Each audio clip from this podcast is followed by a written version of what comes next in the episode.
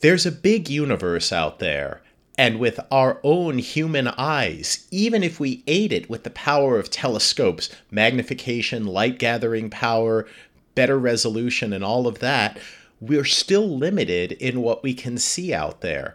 And that's because the information that the universe emits doesn't just come in visible light, but comes all across the electromagnetic spectrum, from very short wavelength, high frequency, high energy gamma ray photons, all the way down through X-ray, ultraviolet, visible light, infrared, microwave, down to radio waves, the longest wavelength, lowest energy, lowest frequency light that there is.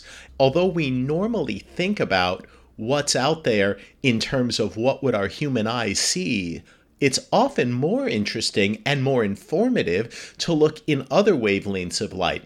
And specifically, there's a ton of information out there in the infrared at longer wavelengths than human eyes can see. Astronomers are taking advantage of this to image and investigate the universe as never before. How are we doing it, and what are our next tools that are going to lead us to whatever scientific revolutions are out there? Find out on this edition of the Starts With a Bang podcast.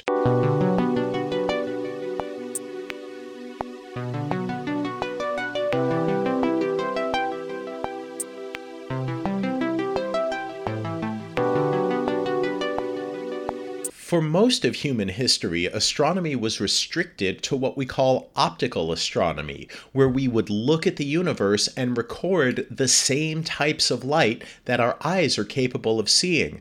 But as the twentieth century and now the twenty-first century have come upon us, we've started to look at much, much broader sets of information. And here to help tell us about how we're going to investigate the universe and how we're learning about what's out there far beyond what visible light can tell us, I'm so pleased to welcome two guests to our program today.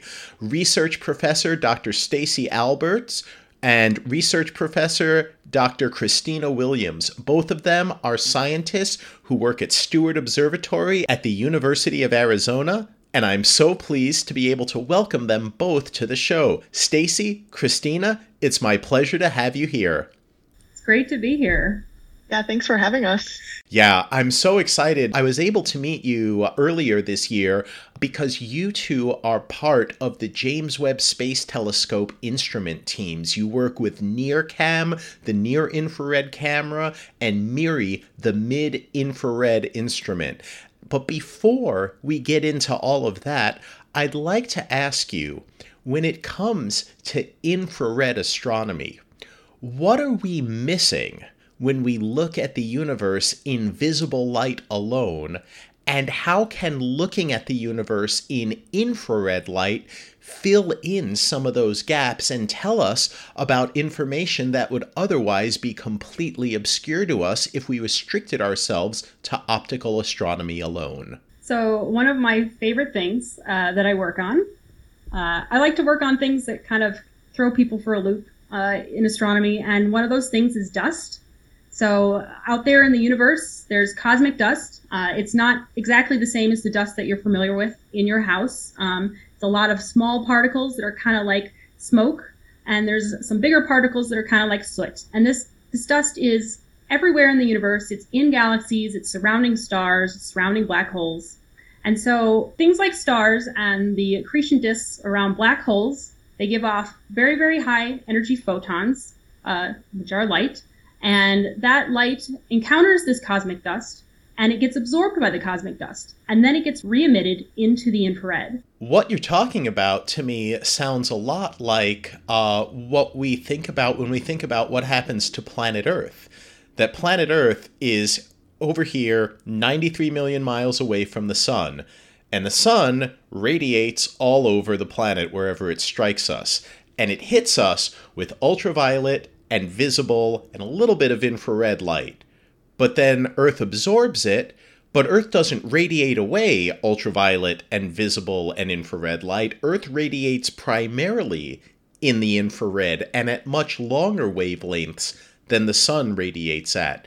Is dust basically just like tiny, tiny, tiny planet Earths out there in space? Yeah, I suppose it's a little bit. So the Earth's atmosphere is, of course, filled with lots of atoms and molecules, uh, and those are what are absorbing the, the light from the sun um, and kind of, you know, redirecting it back into space or bringing it down here uh, to us. And so, yeah, cosmic dust is similar, sitting in galaxies. It's absorbing the light coming from young stars uh, and then re-emitting them in the infrared, re-emitting that light into the infrared. Uh, and so if you only looked in the U V, the ultraviolet, or the optical, uh, you would miss a lot of material that's hidden behind dust. So you would miss a lot of the young stars that are being born in the universe. You would miss a lot of the black holes uh, that are accreting their surrounding materials. And so going out into the infrared allows us to find these hidden sources of energy and understand um, how they are powering the galaxies they live in. Another thing that I worry about is the expansion of the universe. Because if I were to say, hey, there are stars and galaxies all over the universe and I want to see them all, my eyes aren't very good tools for that. I can look out a certain distance and I can see stars and galaxies out to a certain point, but the farther away I look, the less blue stars and blue galaxies I'm going to see, and the more red stars and red galaxies I'm going to see. And then beyond that, I won't see any stars and galaxies at all. But this isn't because galaxies are redder the farther away you look. In fact, it's the opposite. Intrinsically, these galaxies are generally intrinsically bluer. They're emitting more blue light. They have higher populations of younger stars in them. So they should be bluer, they should be hotter. But the expansion of the universe takes this light that they emit of a certain wavelength, and as that light travels through the universe, it stretches it. Am I just hopeless? When I when I say I want to see these distant galaxies, am I hopeless because my eyes will fail me? Or is there a way that I can reveal these galaxies after all and maybe even reconstruct what their intrinsic properties are from what we observe? Yeah, so I would say that the case is not hopeless. So you're right that, you know, the universe is expanding since the Big Bang. So that means that all of the galaxies in the very distant universe and all of the stars in those galaxies, their light has been uh, shifted redder and redder the farther away those galaxies are. Um, so what that means is that we just need to see redder and fainter in order to find those first stars and first galaxies that first form in the universe. And so Uh, with the James Webb Space Telescope, for example, we'll be able to see some of these early distant galaxies and, and the stars in those galaxies that uh, have been, are intrinsically blue, but have been shifted to the red. And uh, so we'll be able to see those hopefully soon. I mean, that's great. I hope for that too, because uh, as far as I know, we haven't yet hit that limit for where there shouldn't be any more stars and galaxies. We we have a limit as far as what telescopes like Hubble have been able to reveal, and they've taken us very, very far back into the universe. I think the most distant galaxy that Hubble's ever seen comes to us from when the universe was just three percent of its current age. But we should be forming stars and maybe the earliest galaxies before that, back to when it was maybe two percent, one percent, or even half a percent of its current age. Um, do we have, like, do we have any reason to believe that what Hubble has seen, that as far back as we've ever seen, is actually as far back as we're going to see? Or do we fully expect that there's more stuff out there beyond the limits of where our instruments have taken us so far? Well, actually, Hubble has taught us that there is for sure things that are farther away than that one galaxy that, that the, is the most distant galaxy that Hubble has identified. So that galaxy existed when the universe was four hundred million years old. So it's extremely fast after the Big Bang. But that galaxy had already built up a pretty large population of stars and had already produced a lot of metals that had gotten ejected into the sort of the surroundings of the stars in that galaxy uh, from, you know, the first generation of stars that formed in that galaxy ejected metals, and those metals are now sitting in the galaxy. So we can, we know that this galaxy had actually been around for at least one generation of stars. Um, so so we know that more activity is earlier in the universe than that object, but we haven't been able to see it yet. This galaxy that was discovered by Hubble does imply that there's a lot of activity in the very early universe that we have missed. And so we need redder telescopes with the capability to see fainter in order to see the first stars and galaxies that form in the universe. So what you're telling me is if I look back in the early universe and I don't just see like grown-ups and I don't just see children, but I see toddlers, I should assume that there were infants and newborns back there as well. Yes. Okay. Yes. In fact, that that is that is what is implied by the the galaxies that have been discovered by Hubble. Great, great. So, so we know those things are out there. Yeah. So they're not the very first galaxies. They're they're early galaxies, but we expect that, you know, they had to come from somewhere, and we have not yet seen the start of the formation of a galaxy yet. Yes, that's exactly right. Yeah. Now, I would I would worry putting these two things together that these early galaxies would probably be full of dust as well. And I would also worry, um, oh, will there also be dust in between these ultra-distant galaxies and the telescopes we're using to observe them? Is this something that's out there, or is there, you know, some place where you're like, you know what, dust doesn't matter here anymore? So that's a that's a really good question, uh, and that's a really open question uh, in the field of astronomy right now. Is where do we expect to find dust in the high redshift redshift universe? Uh, and actually, you don't expect the very first galaxies to have any dust at all. So what characterizes the very first stars and the very first galaxies is that they are formed of the materials that were made in the Big Bang. And we know that those materials are just hydrogen, helium, and tiny bits of lithium and a little bit of beryllium. So the universe has to create everything else. And uh, Christina mentioned earlier the word metals. So this is this is astronomy speak. Uh, we call anything that is heavier than lithium metals. Uh, and so these metals have to be created after the first stars are formed out of the materials that were created in the Big Bang. And so these first stars, they form, they live very short lives, uh, and then they explode. And those explosions are when we start to get these first metals. And that's how you build up chemicals in space. And that's eventually how you get dust as well. So there's a couple of ways to make dust. You can make them in supernova, or you can make them in what's called an asymptotic giant branch star. So it's just a fancy star that can make dust of certain kinds. And those stars come later. So it takes some time for the universe to build up dust. And we don't know exactly where uh, that kind of becomes very important. So people, a lot of people like to say that, you know, you go to you go to earlier in the universe, and you don't have to worry about dust anymore.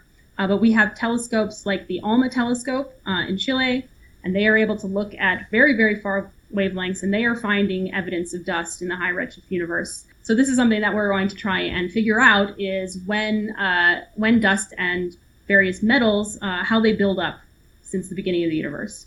So this is kind of interesting, because to me, when I think of dust, I think about like small little grain-like clumps of neutral matter. And I don't often think what it has to be made out of, but you're telling me like, well, let's take some molecules like hydrogen, like a hydrogen molecule. That's not dust. If I say, oh, let's take what they call the first molecule in the universe, which is helium hydride, which is, I believe, a helium molecule and a hydrogen ion bound together. That's not dust. If you want dust, you pretty much have to have at least like carbon, oxygen, and some some heavier elements. And that means, because you said Big Bang only gives you hydrogen, helium, and a tiny bit of lithium, and an even tinier amount of beryllium that decays to lithium, um, and that's it. So if you want dust, does that mean if you see dust that you are looking at a part of the universe where stars have already formed? Right. That's, yeah. That's exactly what we're going to look for when we look for, well, so when we go out and we try and find the highest redshift galaxy, so the youngest galaxy that we can possibly find, if we find a candidate uh, for the youngest galaxy, but then we see that it has metals in it, we know it's not the youngest galaxy because it can't have metals yet. It is the thing that forms metals later. Uh, those first galaxies, those first stars and those first galaxies are the things that form the metals that we see later. So if you see metals in them already, you already know that a certain amount of time has passed and that they are older galaxies. Now, this this is kind of interesting to me because I'm usually, when I when I do these podcasts, I'm usually the oldest person on this call, and today is no exception.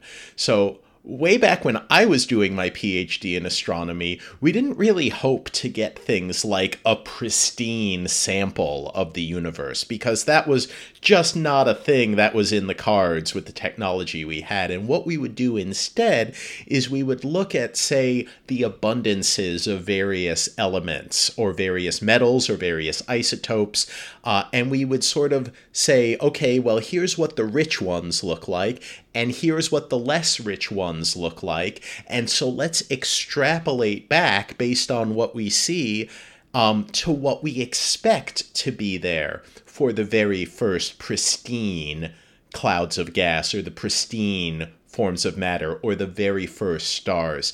Um, Astronomy has changed since then. Like, I know that's a method we still use, but that's not um, the best method. Why is, and this can be for either of you, why is a direct observation so much more valuable than doing something like these extrapolated things from observations? Why is it so much more valuable to say, I'm going to go out and measure this population directly rather than inferring what this population has to be from the things that I can see easily? I guess I could try to answer that. I I think one major problem in astronomy right now is that we actually don't know for sure what the first generation of stars look like, you know, how, how massive they are, how proximate they are to other stars, what their supernova look like, and therefore what kind of elements would be generated in that supernova ejecta. I mean, there's just all of these unknowns about the early universe. And so when you try to infer something about those first generation of stars, it's actually subject to a lot of problems because we just don't know what they should look like to begin with. So I think there's going to be a lot of power in observing these first, I'm sorry, I keep saying the first generation of stars, but what I really mean is the first few generations of stars, meaning that early generations of stars in the distant universe, which we still don't really understand, uh, you know, what what kinds of stars the early universe will produce.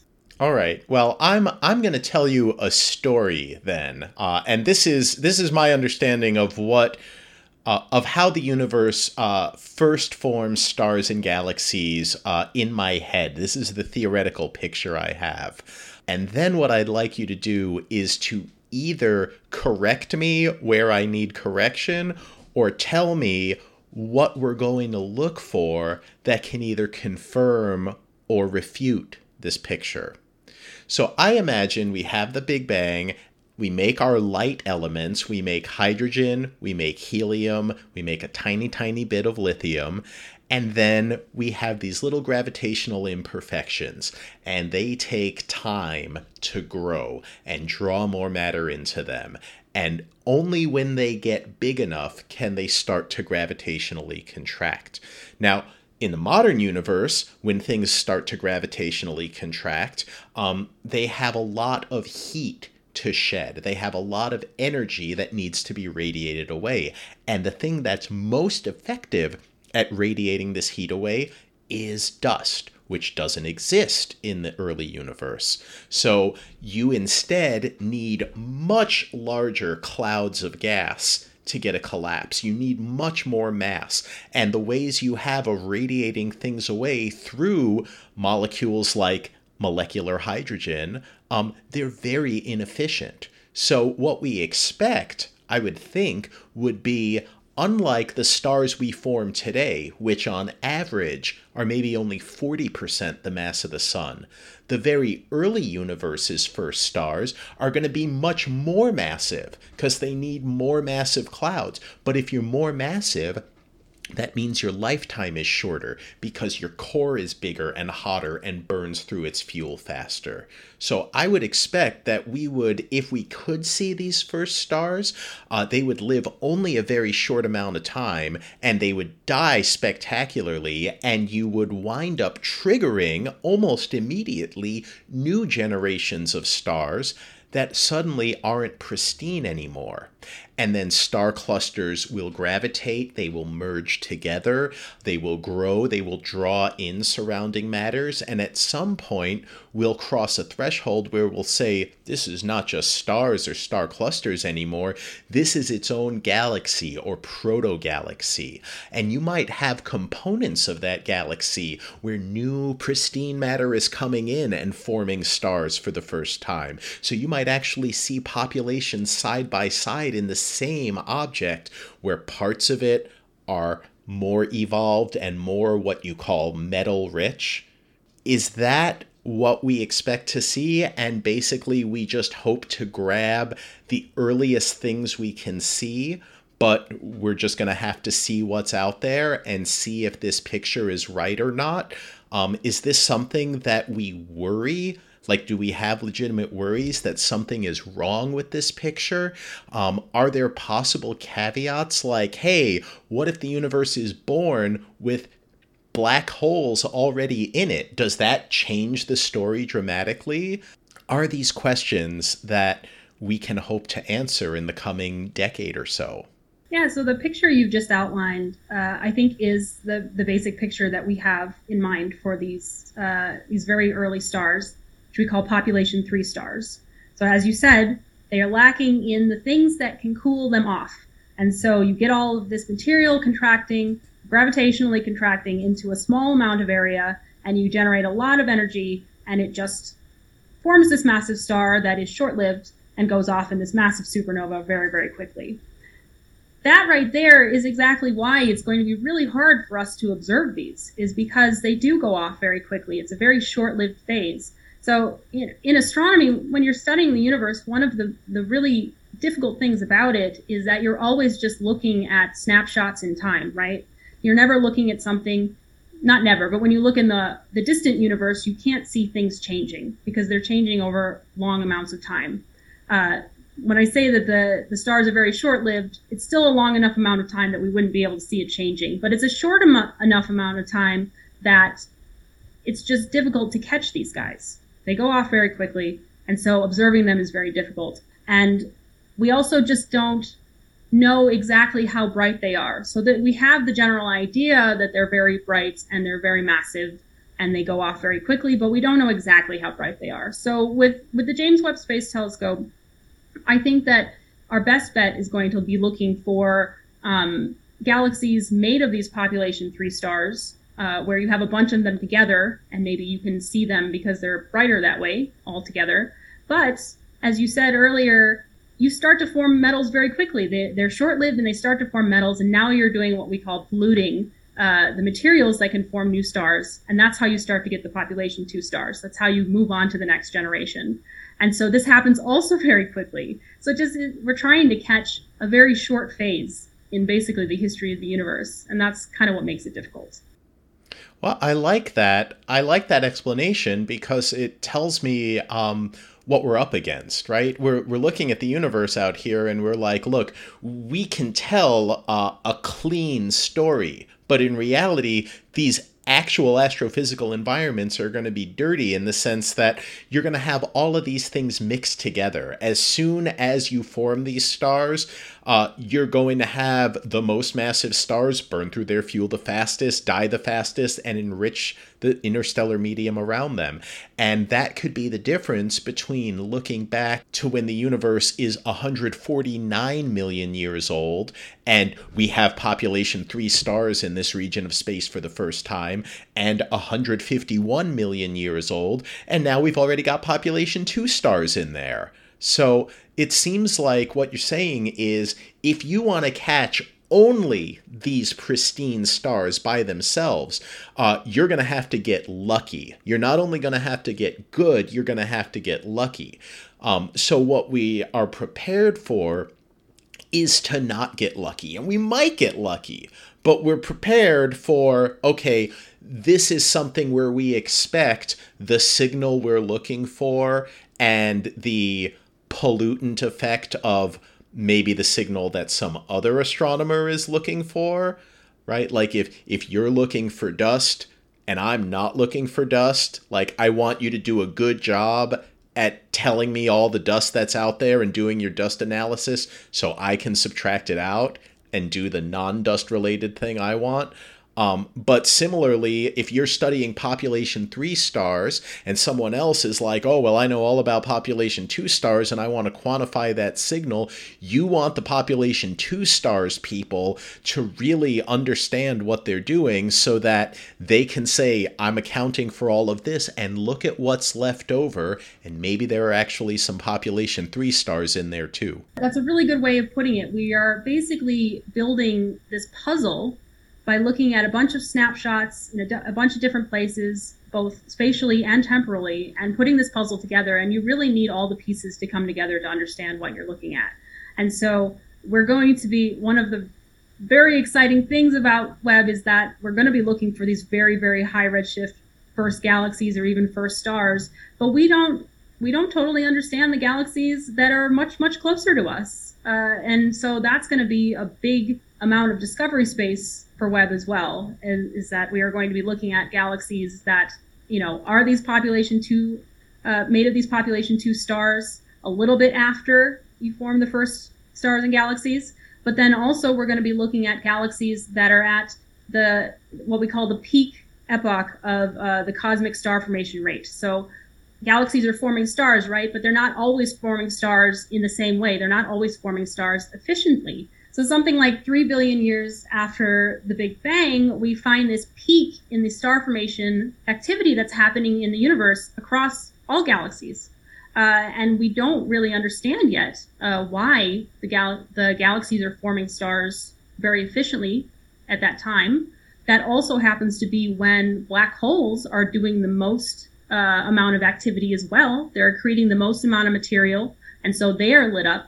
And those two things are probably linked, but we have not actually figured out exactly what the link is or exactly why it peaks at that time. And understanding those galaxies will allow us to then project back in time to what we thought the first conditions were. We can model things a little bit better. It's always about kind of building, yeah, building a better and better idea or a model of what you expect, and then going out and trying to actually observe it and see how, see how things are actually different. But we need all the pieces of the puzzle be able to figure this out.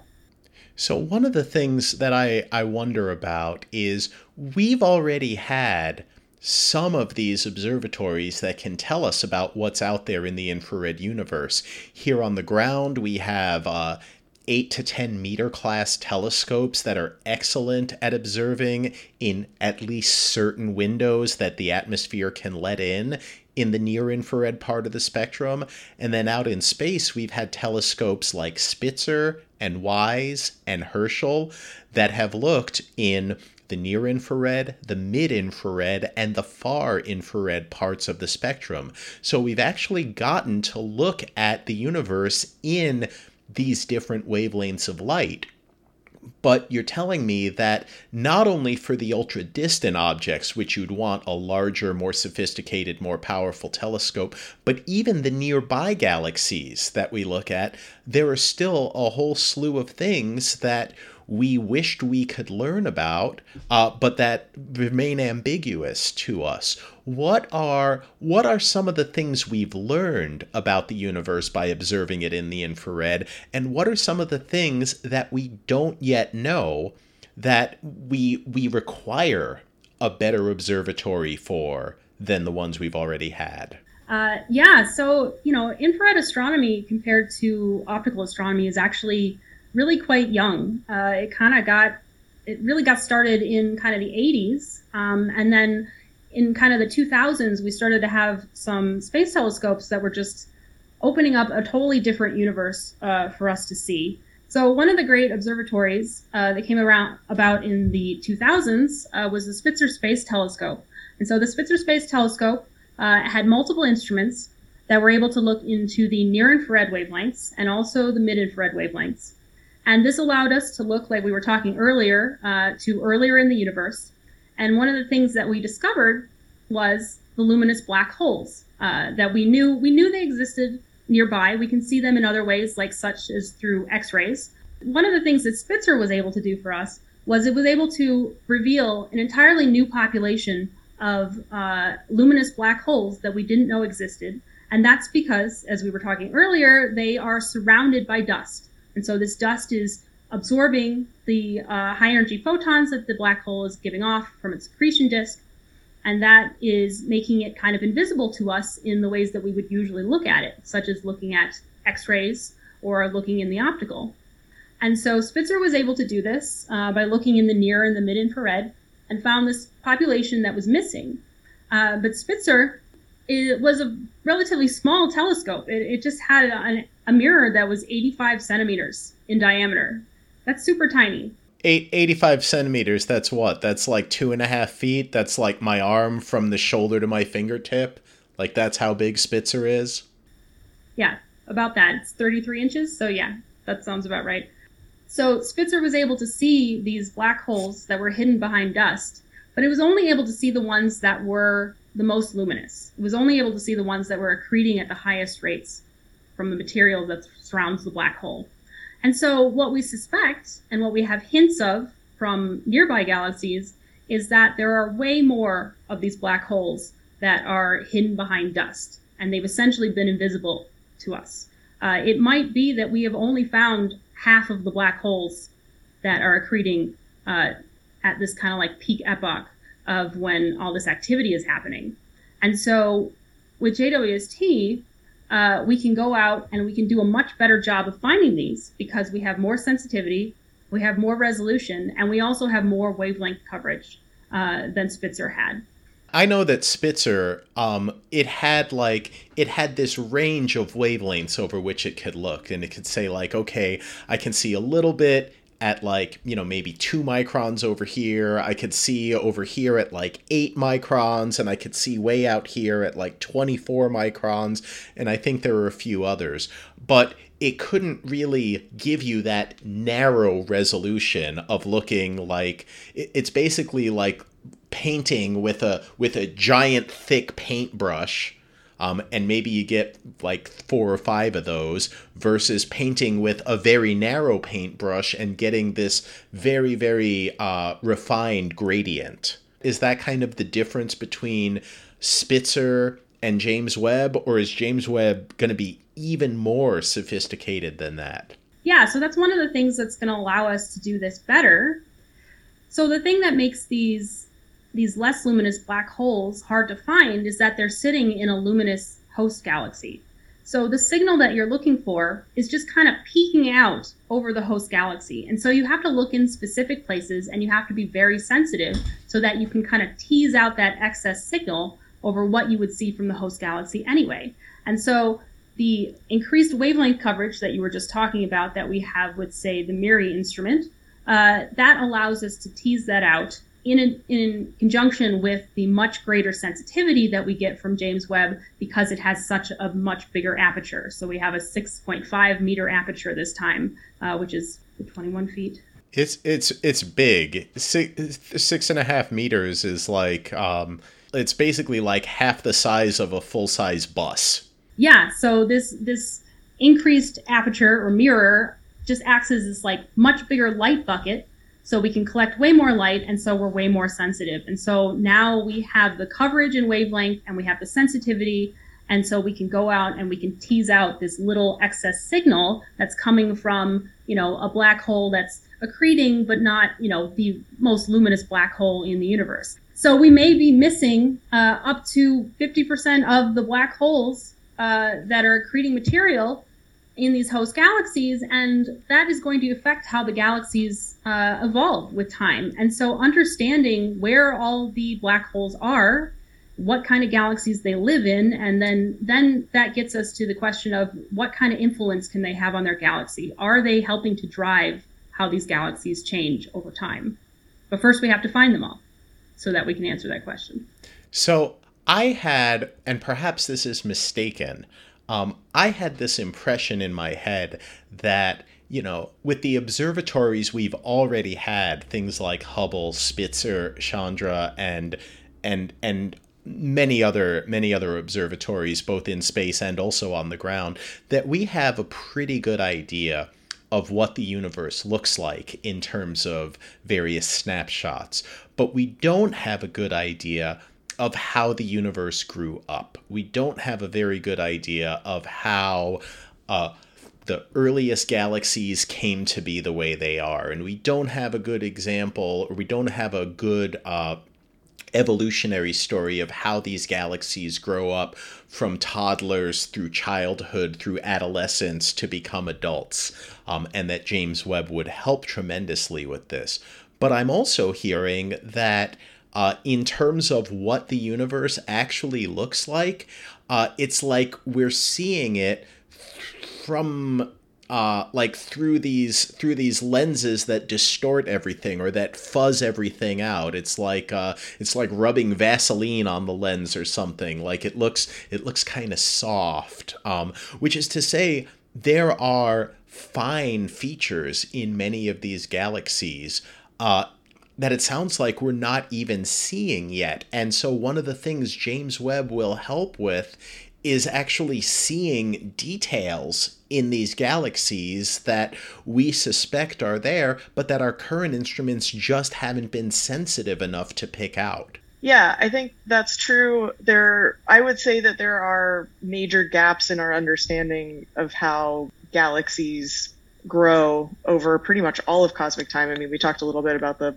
very earliest galaxies, but even even mature galaxies that are relatively nearby compared to the distant universe, though, I mean, we, there's still things we don't understand about how they grow. We don't really know how accurately we're counting the new stars that they form, you know, per year. So, like, you know, sort of our standard metric for for measuring how fast galaxies are growing, we don't even really know if that's a very accurate measurement. We also don't have a good handle on how many stars formed in the past inside galaxies. So just for example, like, when galaxies form new stars, only a minority of those stars are actually big, hot, massive blue stars like we talked about earlier. The majority of them are very low mass stars that are even lower mass than the sun, for example. And so without the infrared, you can't even count how many of those stars there are. So you're you're sort of missing an entire part of the galaxies as a whole by not looking at the infrared. I mean, this is this is the classic problem of astronomy, right? We, I learned it as bias, and then as I got a little more advanced, I learned it as Malmquist bias, which is basically, look, um, whenever you have an observatory, what are you going to see? You're going to see the brightest, closest examples of what you're sensitive to. And so when you hit that limit of what you're sensitive to, you know, everything fainter than this, I'm not seeing. Everything below this brightness that's also beyond a certain distance, I'm not seeing. Um, and so when you're like, I'm seeing the most distant objects that I can see, you know that those are the brightest examples of what's out there. Those are the easiest to see examples of what is out there. Um, and so as you come closer, as you come larger, as you come brighter, um, yeah, you're able to see more details in things. You're able to see greater amounts of the total amount of information that's out there. Um, but this is part of the challenge, is that you can only see what your instruments allow you to see. And it sounds like what you're trying to tell me is that James Webb, yeah, you can get excited about these ultra distant things, the new cosmic records that it's going to break. And you can get excited about the fainter objects that it's going to reveal all over the universe that our current observatories haven't.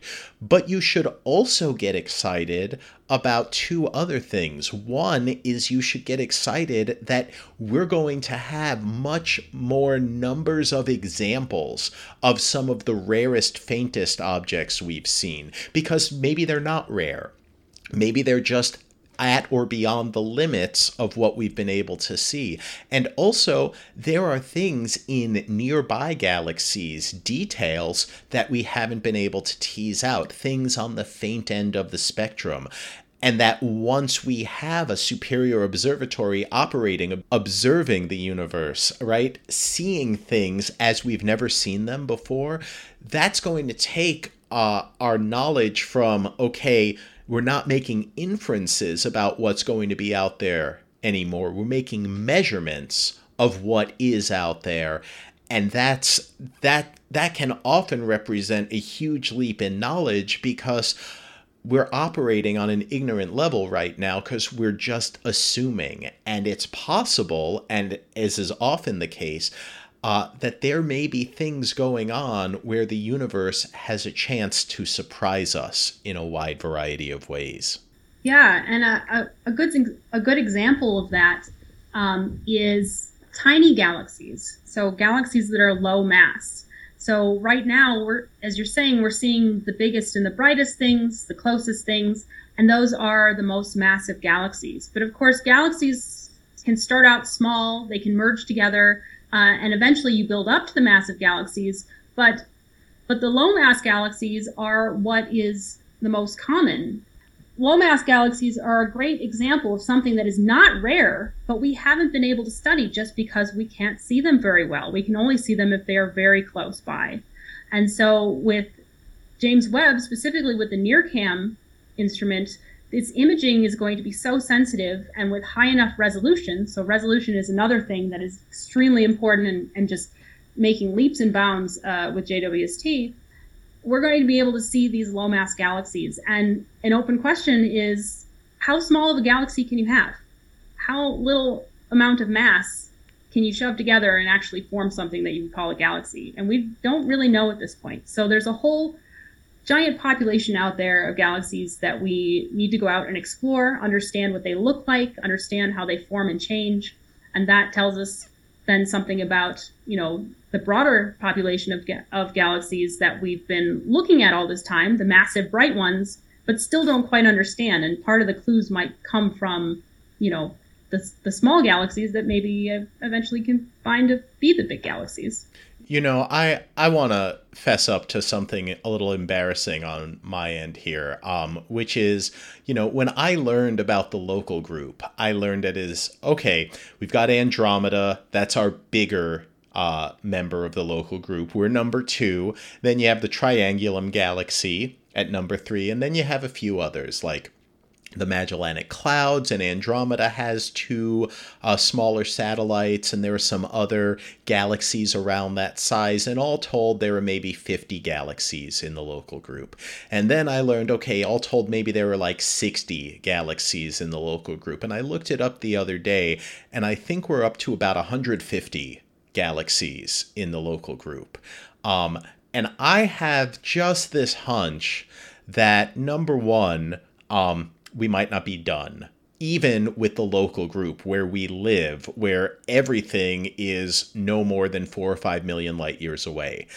And then I think about, what did the Hubble extreme deep field see? That's that's our deepest, deepest, deepest ever view of the universe, um, where we observed in multiple different wavelength bands the same patch of sky for a cumulative total of twenty-three days. That is by far the most deeply observed patch of sky uh, ever. Well, we found in this region of space, I'll do the math for you, that takes up one thirty-two millionth of the sky, we found five thousand five hundred galaxies in there. And if you do your multiplication and you extrapolate that over the entire sky, you would estimate that there are one hundred seventy billion galaxies in the observable universe. But when we do our theoretical calculations and we instead say, you know, galaxies come on a spectrum, and, you know, you have a few high mass ones and you have more intermediate mass ones, but most of what exists is clustered way down there at the low mass end, we estimate there are about two trillion galaxies in the universe, which means that Hubble, even with its deepest view ever, has seen less than ten percent of the galaxies we expect to be out there. Do you think there's a chance that the James Webb Space Telescope is going to cause us to revise this picture further? Do you think it's going to help us measure these smallest, faintest galaxies that maybe we only have a few examples of, something like Segue one or Segue three, um, that maybe we don't really know how many of them are out there? Does James Webb have the power to fundamentally alter how we think about the small galaxies that are out there in the universe? I think that it's highly likely that it will force us to change our picture of the sort of the smallest galaxies that we know of in the universe. So you're, you're talking about the lower limit at which a galaxy can evolve in terms of mass, right? I would imagine that if you are a gravitationally bound clump of normal matter and dark matter, and you have stars inside, um, that I can justify calling you a galaxy all on your own, as long as you're not a component of a larger structure that itself is a galaxy.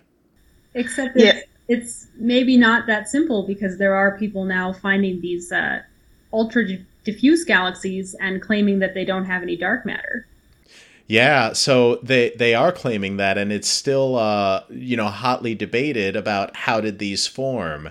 Um, and I think that everywhere that they have formed, it's generally accepted that it's one of two explanations, which is either these were formed by normal matter that was ripped out of a galaxy that contained dark matter, and it formed stars and gravitated to form its own, you know, it exists now, it won't exist forever, but it exists right now. It's a clump of stars with no dark matter in it. Or it was a galaxy that had stars and dark matter, but because the dark matter is so much bigger and more diffuse, like it's this giant fluffy distribution, whereas the stars and the normal matter is all concentrated in the center, that when it comes close to another larger galaxy, these tidal forces rip the galaxy apart from the outside in. So the outermost stuff, which is all dark matter, gets stripped away. And then the innermost stuff that's still all dark matter gets ripped away.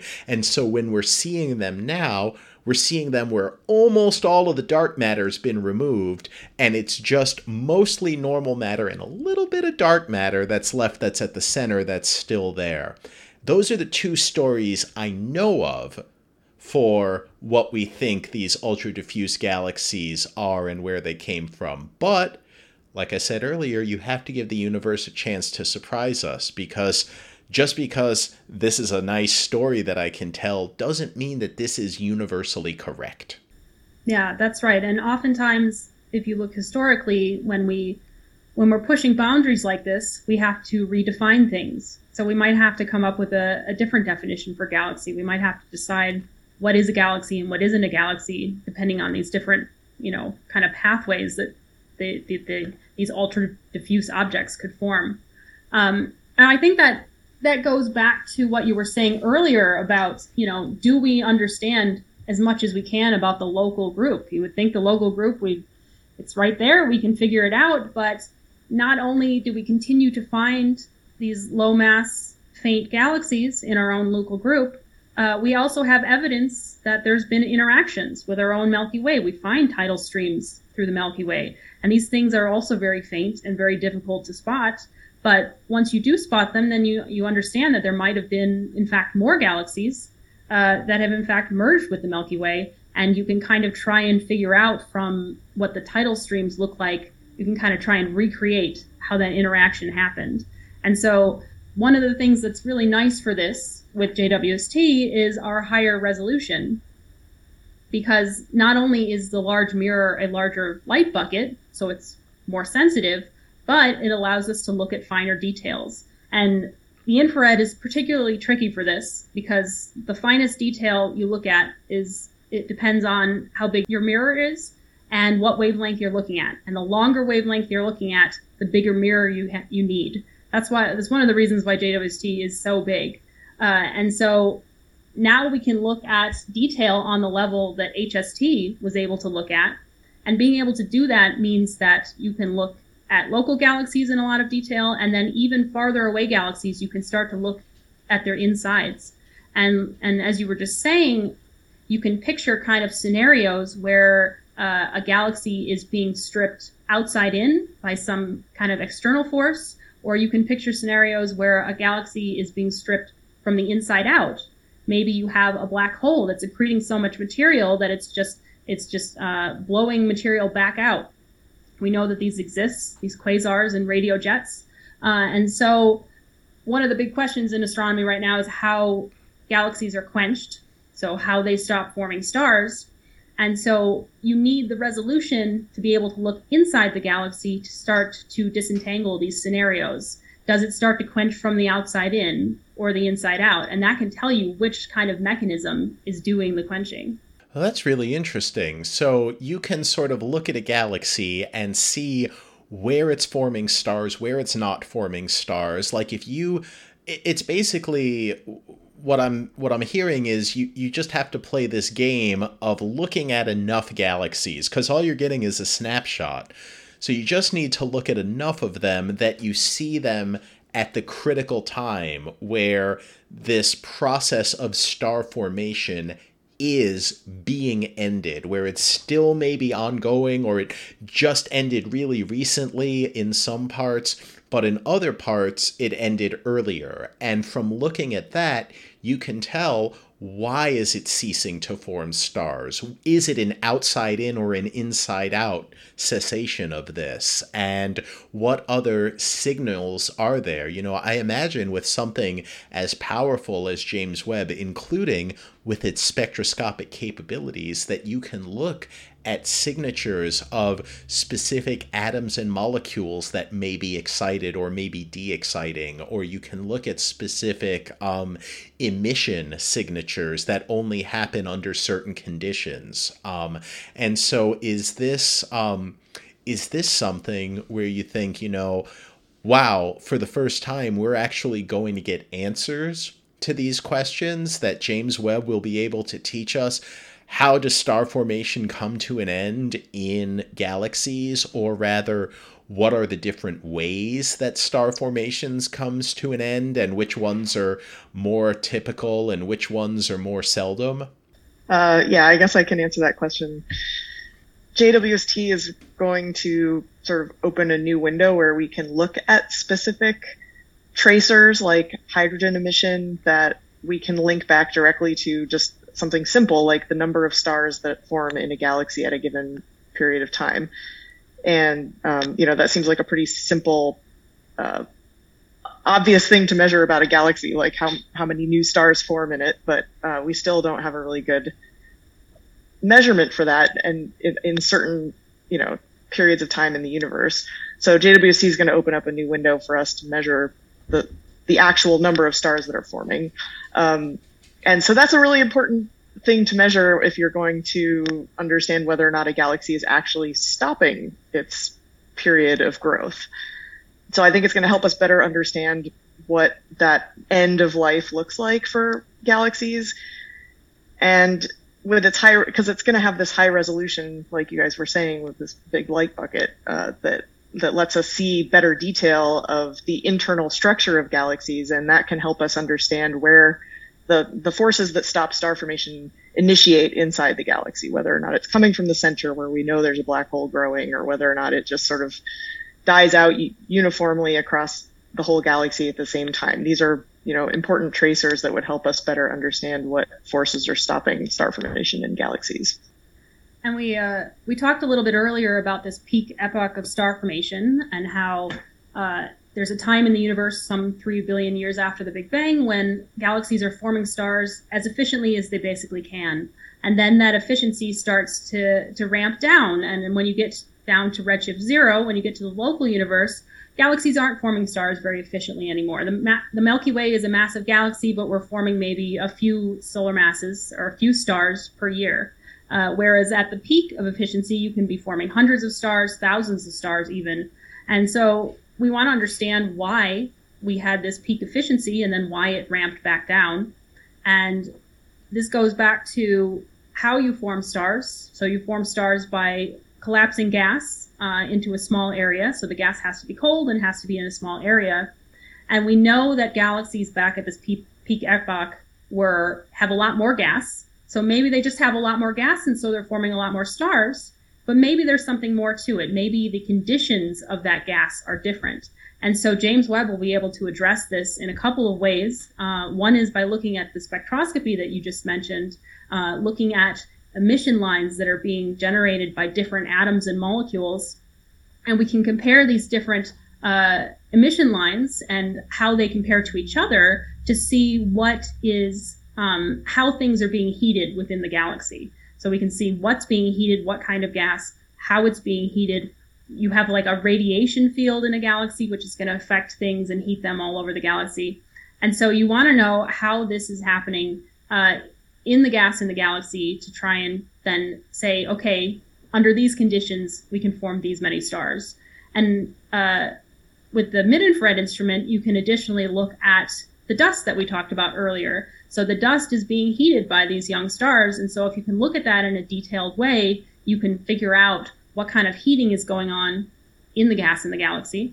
And then you can go to another facility like ALMA, the ALMA telescope, um, and combine that with J W S T, because ALMA can pick up on lines that tell us about cooling. So now you understand how things are being heated and how things are being cooled. And you can kind of work out then uh, how efficiently you can form stars in these galaxies. Well, that's kind of interesting. I love the idea of combining observations from different observatories and at different wavelengths, because they allow you to synthesize together a more complete picture. Um, I know that people had hopes or expectations for what James Webb would be able to see, but this was all done prior to the telescope's launch, deployment, and commissioning. Uh, at the time we're doing this interview, James Webb's commissioning is almost complete. It's almost finished with that, at least from, from my perspective. You might say like, no, no, no, we've still got weeks of stuff to do and it's very important and we're not close to done. But I, I'm looking at it and I'm like, look, uh, most of the steps have been taken and what remains are just the last steps before it can begin science operations. How has commissioning gone compared to those expectations? Are there ways that uh, James Webb has fallen short of what we expected it to be? Are there ways that it's met our lofty expectations? And are there even ways that it's exceeded what we hoped it would perform at? So, uh... there's a really great website. Um, it's actually a blog being run by NASA. So it's blogs.nasa.gov slash web. And it is giving all of the brilliant uh, updates on how commissioning has been going in a lot of detail. And so if people are interested, they should definitely go check that out. Um, recently, commissioning has completed uh, the checkout of the telescope optics, uh, and the instruments have been re- aligned. And we released this image of the focal plane. So the focal plane is kind of the plane perpendicular to the axis of the telescope where all the instruments are kind of sitting and they're receiving light. And they released this image of the focal plane with all of the instruments taking data of the Large Magellanic Cloud, which is one of the satellite galaxies of the Milky Way. And it is just absolutely gorgeous. It is a test image for focusing the telescope. So they're testing uh, the image quality that we're going to get with James Webb. And it is, it's exceeding our expectations. We had, you know, we had something we were aiming for, and it's, it's even better than that. And it's just an amazing image. Uh, there's tons of stars in, in, in gorgeous focus. And then for the mid-infrared instrument, we also see a little bit of dust, uh, because we're out there at seven microns. And that is just, it, yeah, I saw that image and I was just absolutely blown away. I mean, you you have, people can't see that, but you have a similar look on your face to the uh, look on her face that Katie Bowman had when she uh, got to see the image of the M eighty-seven black hole for the first time, the very, very first time anyone had seen an image of a black hole's actual event horizon.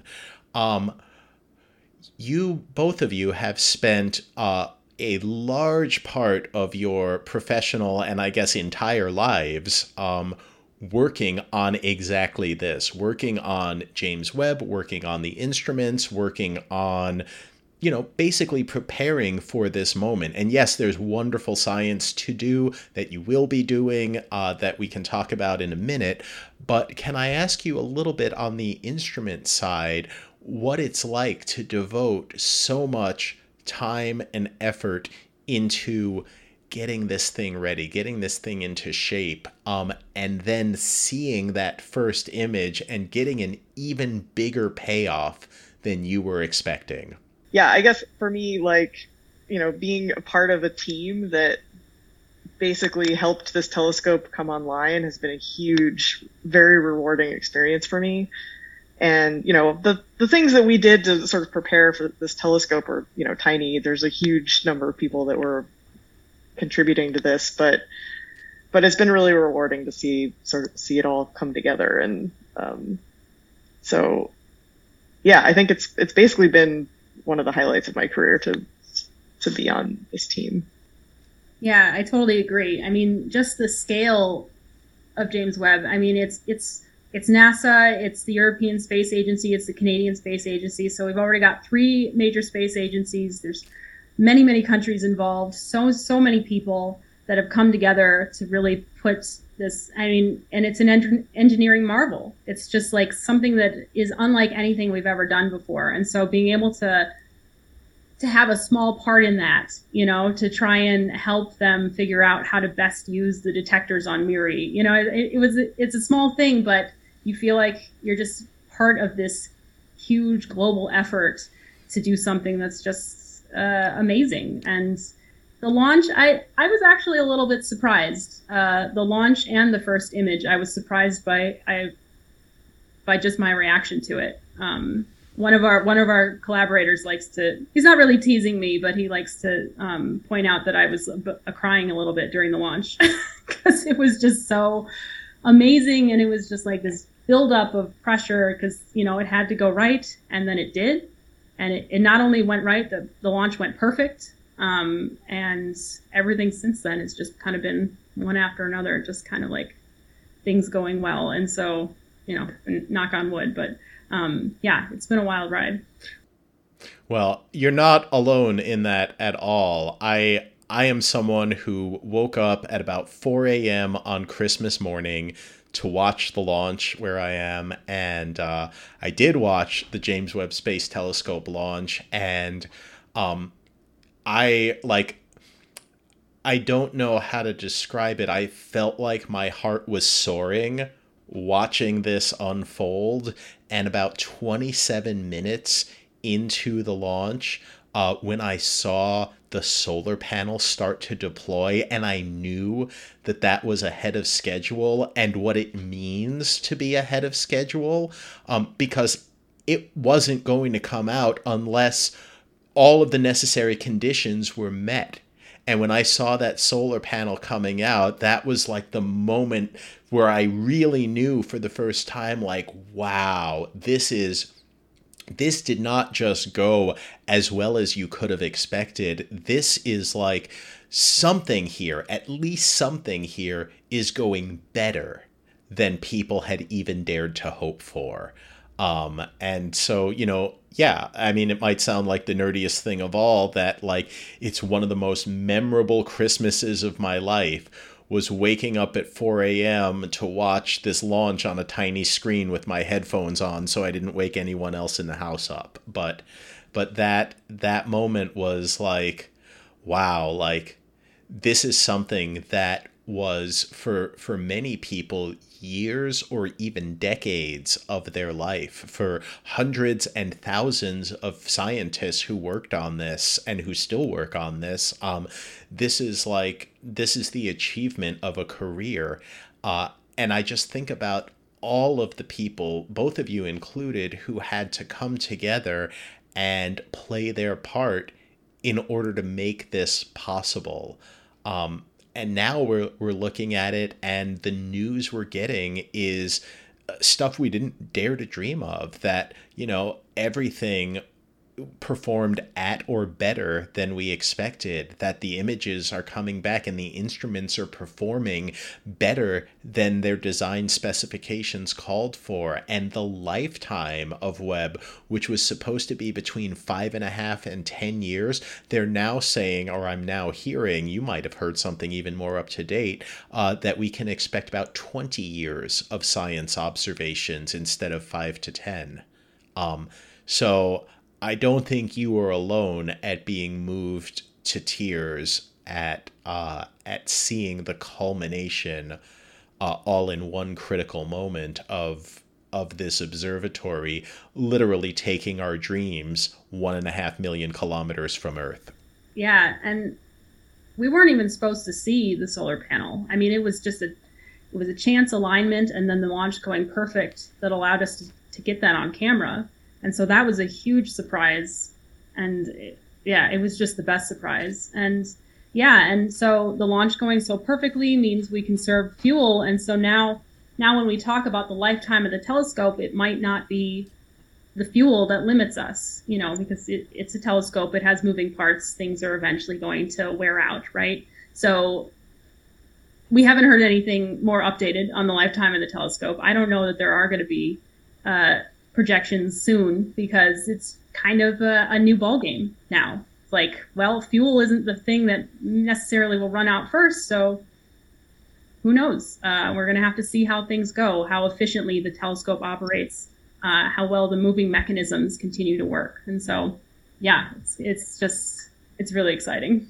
Well, I'm I'm happy to speculate on all the other ways that Webb could die other than running out of fuel, but I'm also very happy to not speculate about that and to leave that up to people's imaginations, where hopefully their imaginations are the only place that will occur. Christina, you were going to say something before I so rudely interrupted you.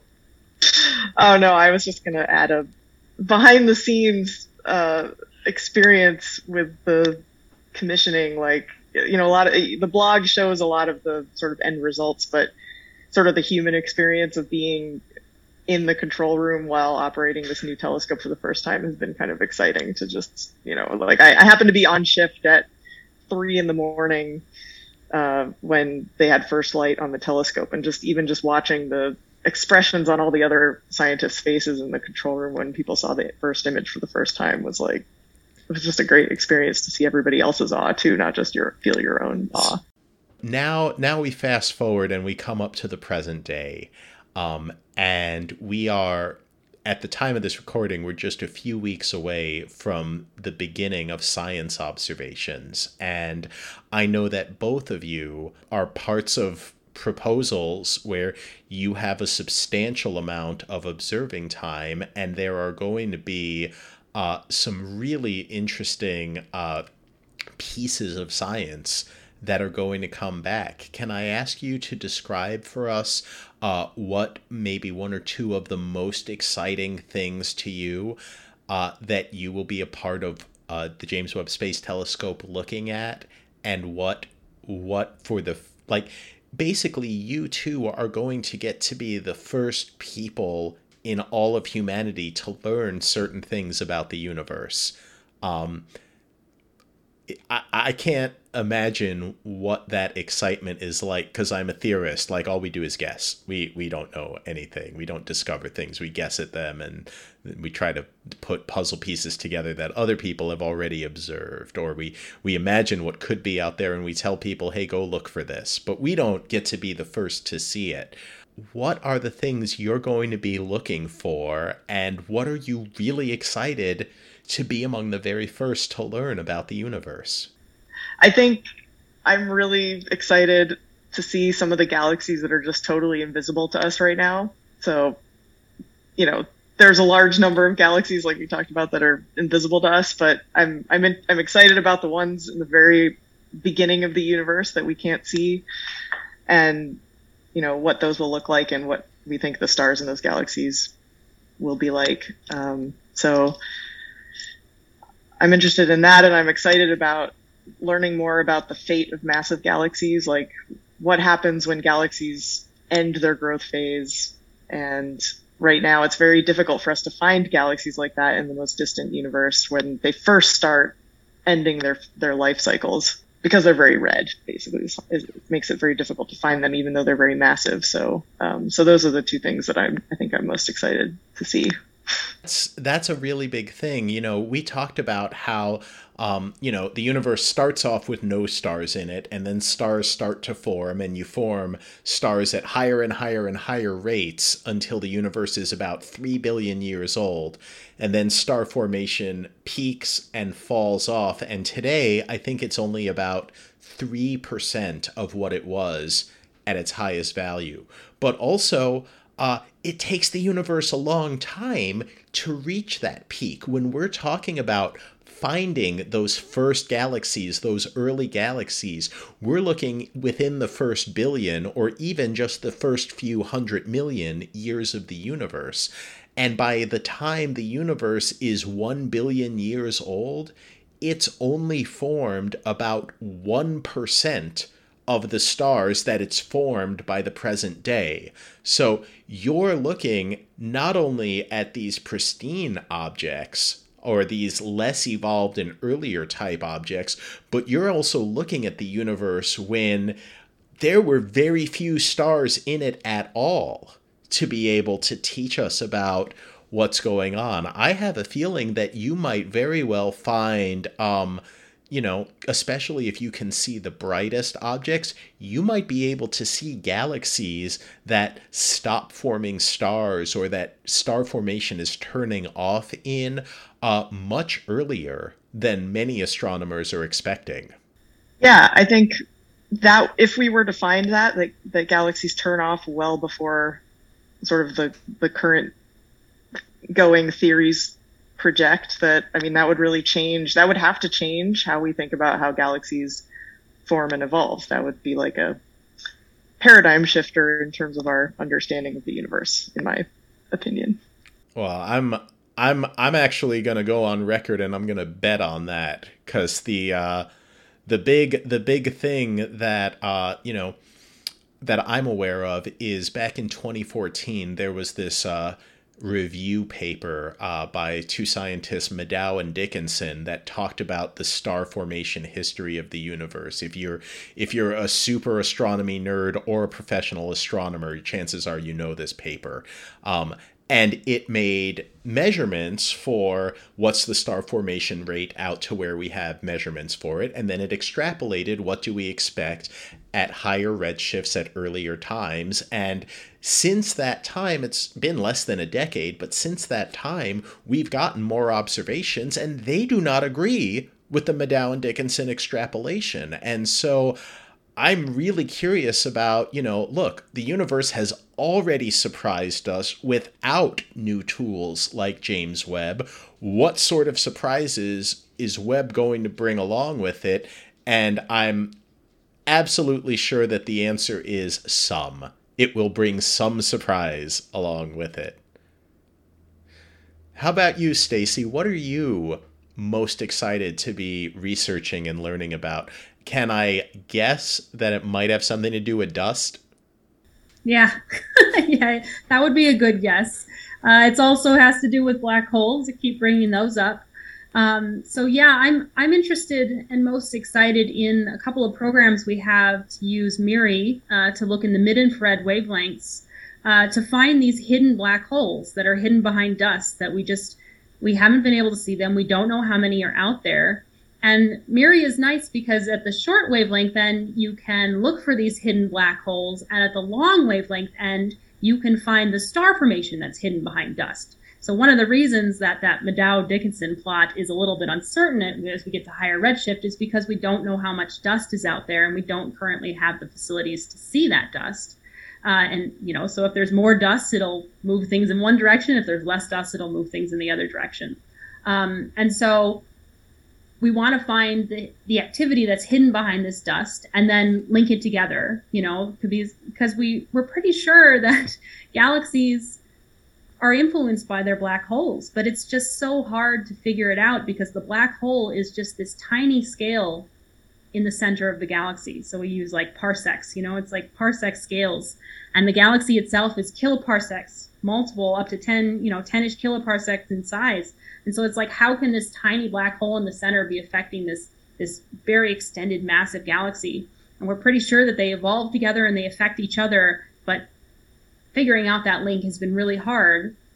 And part of the reason is, again, that we're just missing a bunch of the black holes and we're missing a bunch of the star formation. And so we have to go out into the infrared and we have to look for this activity that's hidden behind dust. And so we have a program to do this at that peak epoch. And then we have a program to look at local galaxies. So we've picked out the galaxies, local galaxies that are the most dustiest galaxies that we know about. Uh, and we can't find the black hole in them, no matter how we look. We've gone out and looked in all the ways. There's many ways we can look for black holes, and we can't find them. So the last the last way we have to look uh, is enabled by J W S T, by going into these mid-infrared wavelengths and being able to take spectroscopy and look for certain, uh, you know, uh, atoms that are being stimulated by the energy of a black hole, but can't be can't be stimulated by anything else. Um, and so, yeah, we might be able to find black holes in those very dusty galaxies, and we're going to find them at high redshift and link them back to their star formation and try and figure out how these two things uh, kind of relate to each other, how they co-evolve. So is James Webb then, uh, is it possibly going to be, um, I'll just say sophisticated enough that the way I think about a dusty galaxy with a black hole is if you want to see the signature of the black hole, some sort of signal needs to be strong enough to be able to punch through that dust, because otherwise that dust is just going to swallow it all, that it'll be opaque and your signal won't be able to get through. Um, But you said that what's going to happen, because the dust does two things, it also, it absorbs energy, but then it also re-radiates energy. Um, so are you really going to be looking for this re-radiated energy? Are you going to be looking for emission signals from the dust directly? And James Webb just happens to be big enough, sensitive enough, and in the right wavelength range to be able to see those signals? Yeah, yeah. I mean, the, the reason that this works, the reason we can trust it, is because the black hole, if it's there and if it's accreting material, it's giving off a ton of energy, but we know that that energy is being absorbed by the dust because we don't see it in X-rays, we don't see it in the shorter wavelengths like optical light. But that energy has to come out somewhere. It can't just like build up forever. It has to be re-emitted. And so that is what the dust is doing. And we're seeing very, very hot dust that's being emitted by these uh, A G N, sorry, by these black holes. And that's how we're going to be able to find them. Um, but we have multiple ways to look. We're not just going to look from for at the emission from dust, but also at like these, uh, we can look at, it's the neon line. So the neon line, if you excite it enough, Uh, into the transitions like like neon six, you know that it's a black hole doing it because the black hole is the only thing that can generate enough energy to stimulate that line. And so we can go and we can look at this in multiple ways in the mid-infrared, which we weren't able to do before. Uh, and and really, if it's there, it, it has to be visible in the in the infrared because the energy has to come out somewhere. So as an astronomer, when you say neon six, what you're talking about, neon is the tenth element on the periodic table. It is also one of the ten most abundant elements in the universe. Uh, when you make stars and stars start burning through their nuclear fuel, yeah, they'll fuse hydrogen into helium and helium into carbon, but you can keep adding and building up heavier elements. And so oxygen is the third most abundant element. Carbon is the fourth most abundant element in the universe. I think neon is up there at like number six or seven. It's it's pretty high on the list of most abundant elements in the universe. But when an astronomer says neon six, that's impressive because that's a neon atom or a population of neon atoms that have had five electrons ionized off of it. So this is a neon atom that has received a lot of ionizing photons to kick these electrons off. And then you're saying what you're actually looking for is electron transitions within this neon atom. Like you ionize things, electrons fall back onto them, and they cascade down the energy levels. Ionized atoms have a slightly different spectrum than neutral atoms. So when you get these transitions coming down, that's what you're going to be able to observe. And the only way to get Neon six in the first place is if you have something that heats it up tremendously. And that's got to be a really powerful engine, like an active supermassive black hole. Yeah, exactly. We don't know of anything else that's energetic enough to be able to make that emission line. So if we see it, it's it's obvious. We know we found the black hole. Now, this this really helps to me uh, showcase the power of spectroscopy, uh, because one of the criticisms I've heard from the general public is, oh, you know, James Webb is bigger than Hubble, but because resolution, the resolution that you can see is the number of wavelengths of light that can fit across your telescope's primary mirror, what you've been calling the light bucket. Um, that means when you look in the mid-infrared, these are relatively long wavelength light. James Webb can see up to about, um, you know, I want to say something like forty or fifty times the limit of what human vision can see, that the wavelengths it can see are forty to fifty times longer than the maximum wavelength of human vision. So even though it has a bigger mirror, the mid-infrared instrument isn't going to produce these ultra-sharp images of ultra-distant galaxies.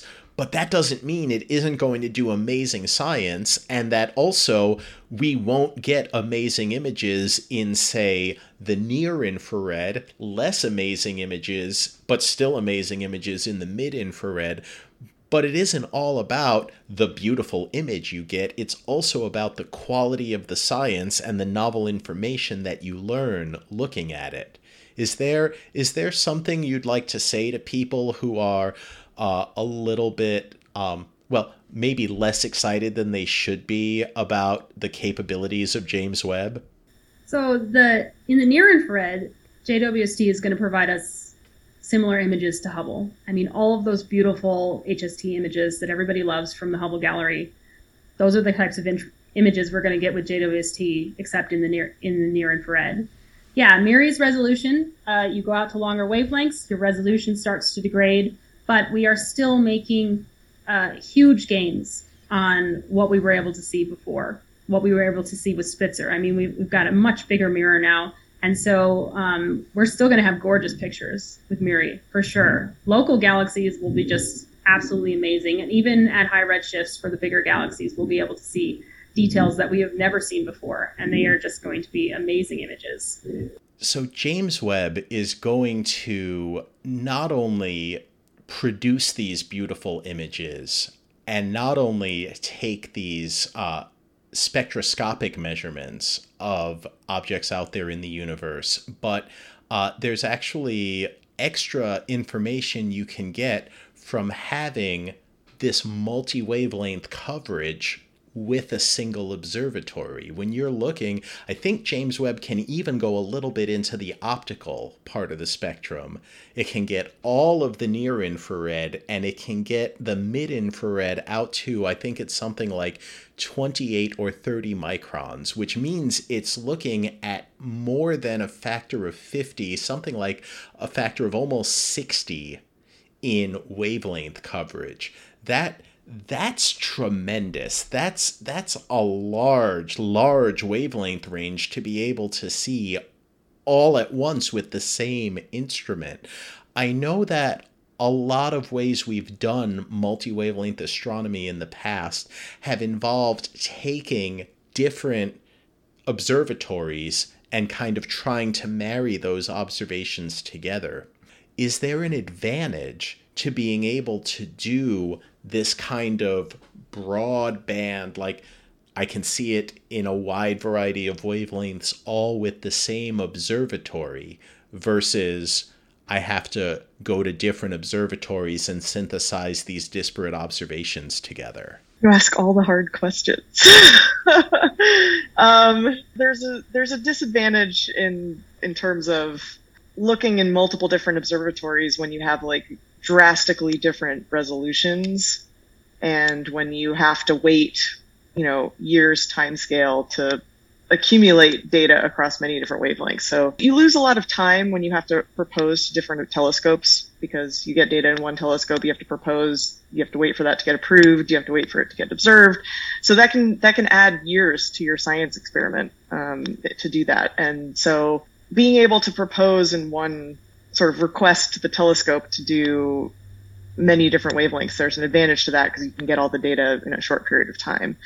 There's also an advantage in having similar spatial resolutions across different telescopes, because that can help you better interpret what the pictures are telling you about the structures and of, of galaxies and other objects in the sky, I think. Um, the thing with J W S T, though, is that some of those tele- some of those detectors that operate in the near-infrared and the mid-infrared have different footprints on the sky, so there's actually, they don't quite line up with each other all that well.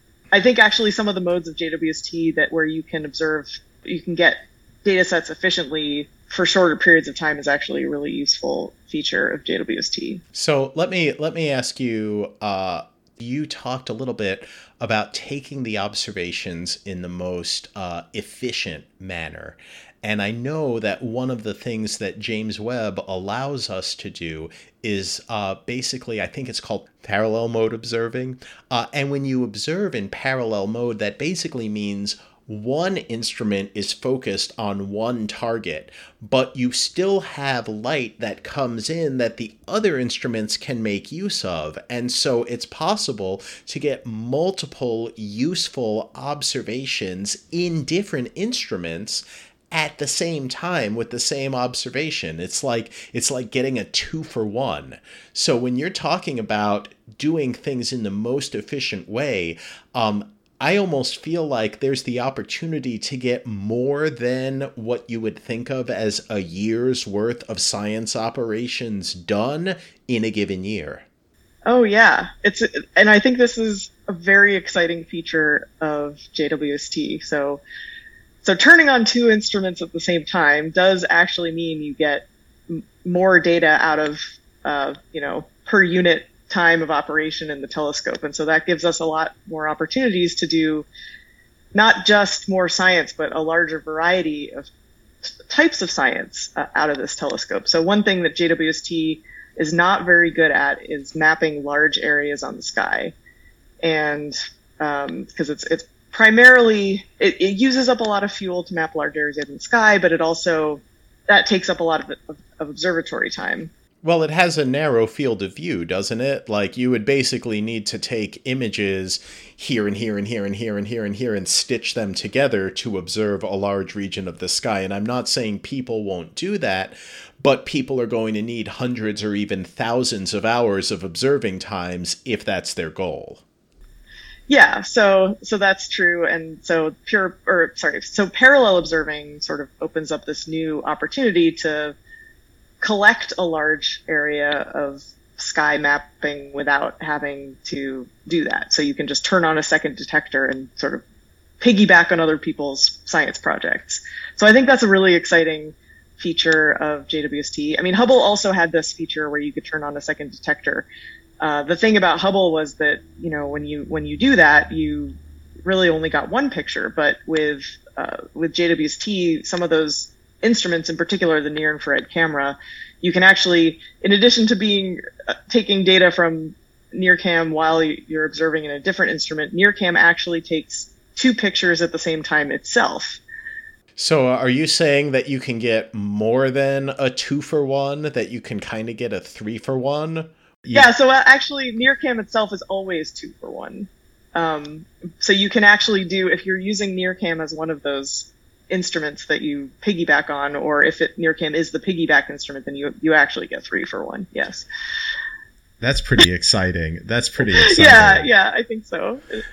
I think it's exciting. Um, so, I mean, there's this also has enabled people to design their sort of their science project in a much more efficient way by, you know, if they need to measure things with two different detectors, they can they can design their their science experiment to do that in a coordinated way so that it uses up less time on the observatory. Um, and so I think that's enabled us to pack in a lot of science in J W S T's first year. So Yeah, I'm really excited for what we're going to find. I, I would be willing to bet in this first year of science operation starting, I believe, in July twenty twenty-two, um, what we're going to see is, yeah, we'll probably break the record for the farthest galaxy we've ever seen. That's kind of an easy one for Webb with its suite of instruments.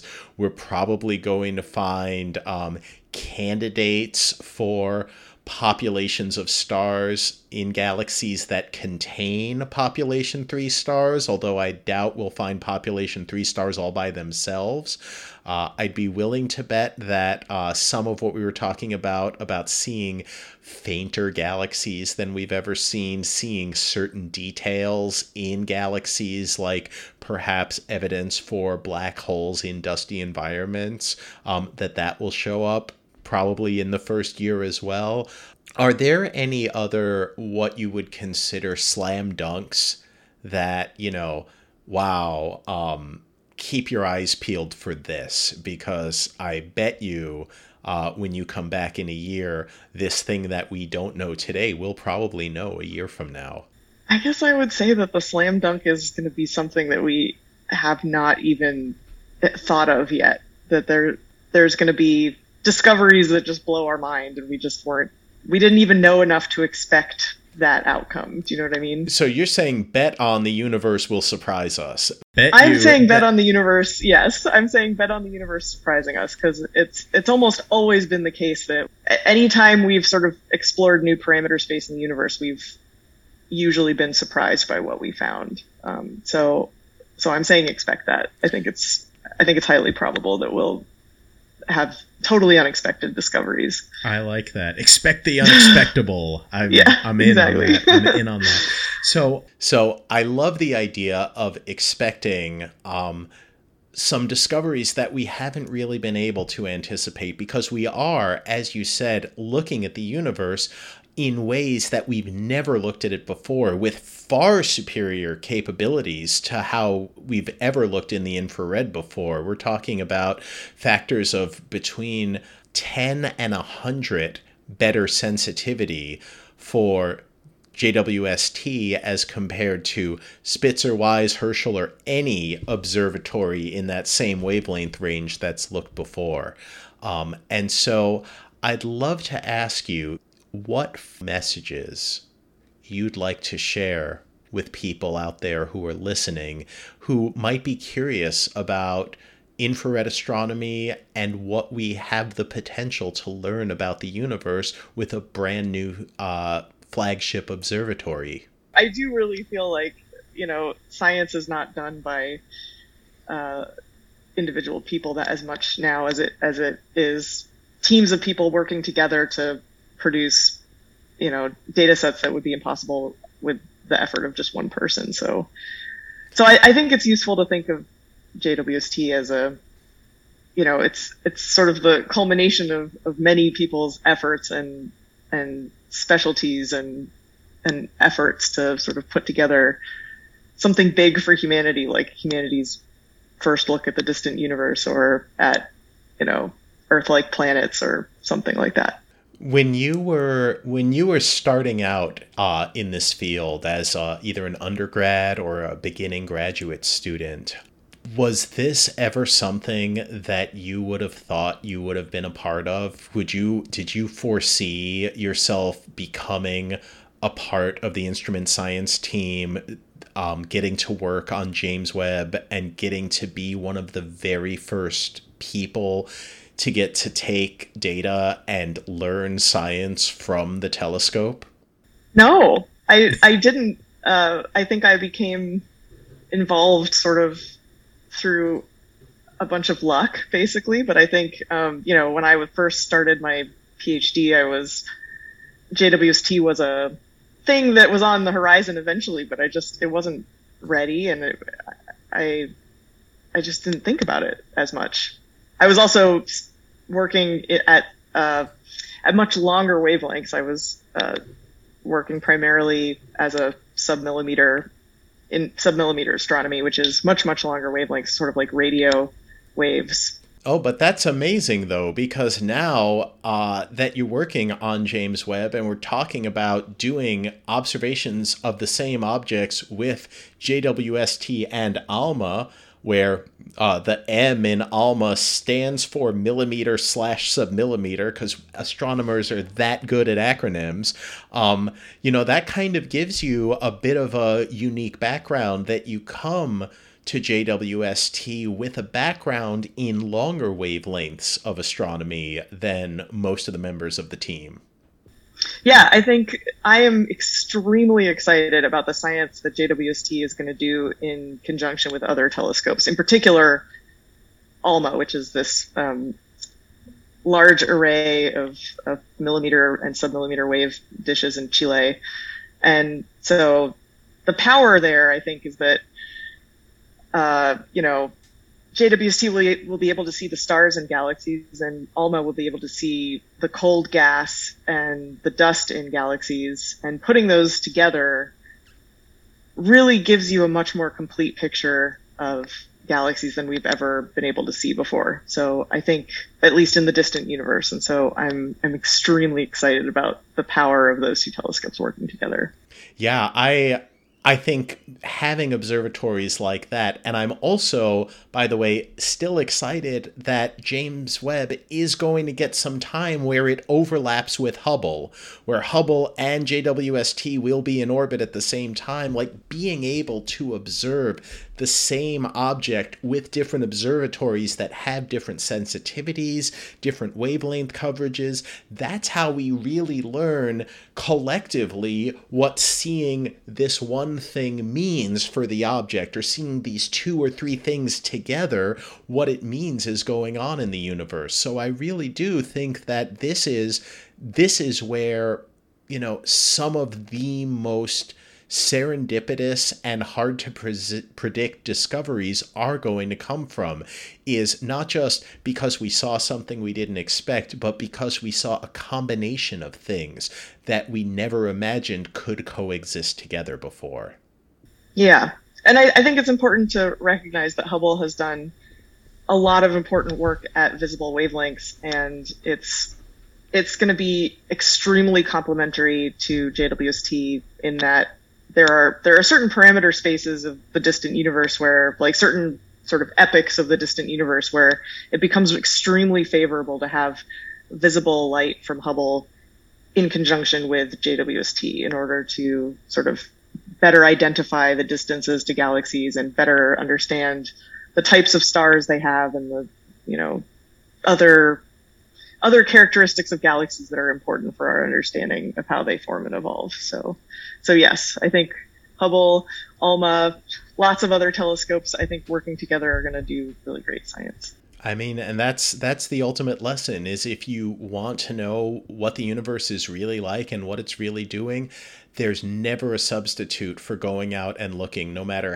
how sure you are of your physical theories, no matter how strongly you expect things to be one way and not the other way. There's no substitute for going out and making those measurements and observations yourself. The universe will only surprise us if we give a, the chance to, and that means we have to look. So thank you, Christina. Thank you, Stacey. This was Research Professor Doctor Christina Williams and Research Professor Doctor Stacey Alberts joining me on the Starts With a Bang podcast.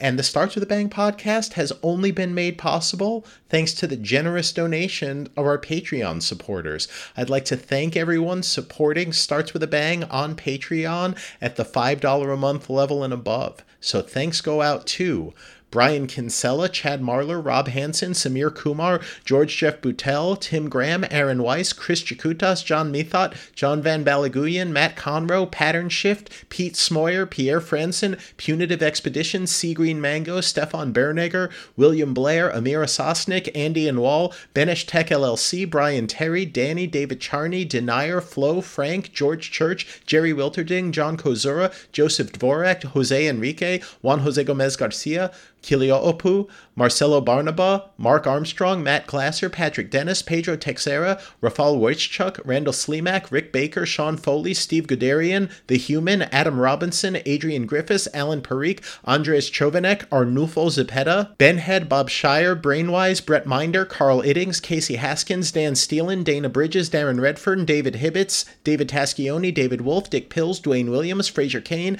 Gabrielle Nader, Glenn McDavid, Hellbender, James Bryson Hyatt, James Nance, Jason Luttrell, Jason McCampbell, Javier Zazo, Jeff Reneke, Kelly Kudrick, Lockwood Carlson, Mark Bloor, Mark Langston, Michael Hall, Naked Bunny with a Whip, Nathan Hannon, Neil Flood, Paul Lester, Paulina Barron, Philip Francis, Radek Nesbita, Rich Weigel, Richard Schwartz, Rushin Shah, Sam Terzakian, Steve Shaber, Stuart Lending, Tina Tallon, Tom Van Scotter, Tomas All, Tomas Walgren, Tommy White, Weller Tractor Salvage, William Vanden Heuvel, and Youngco S.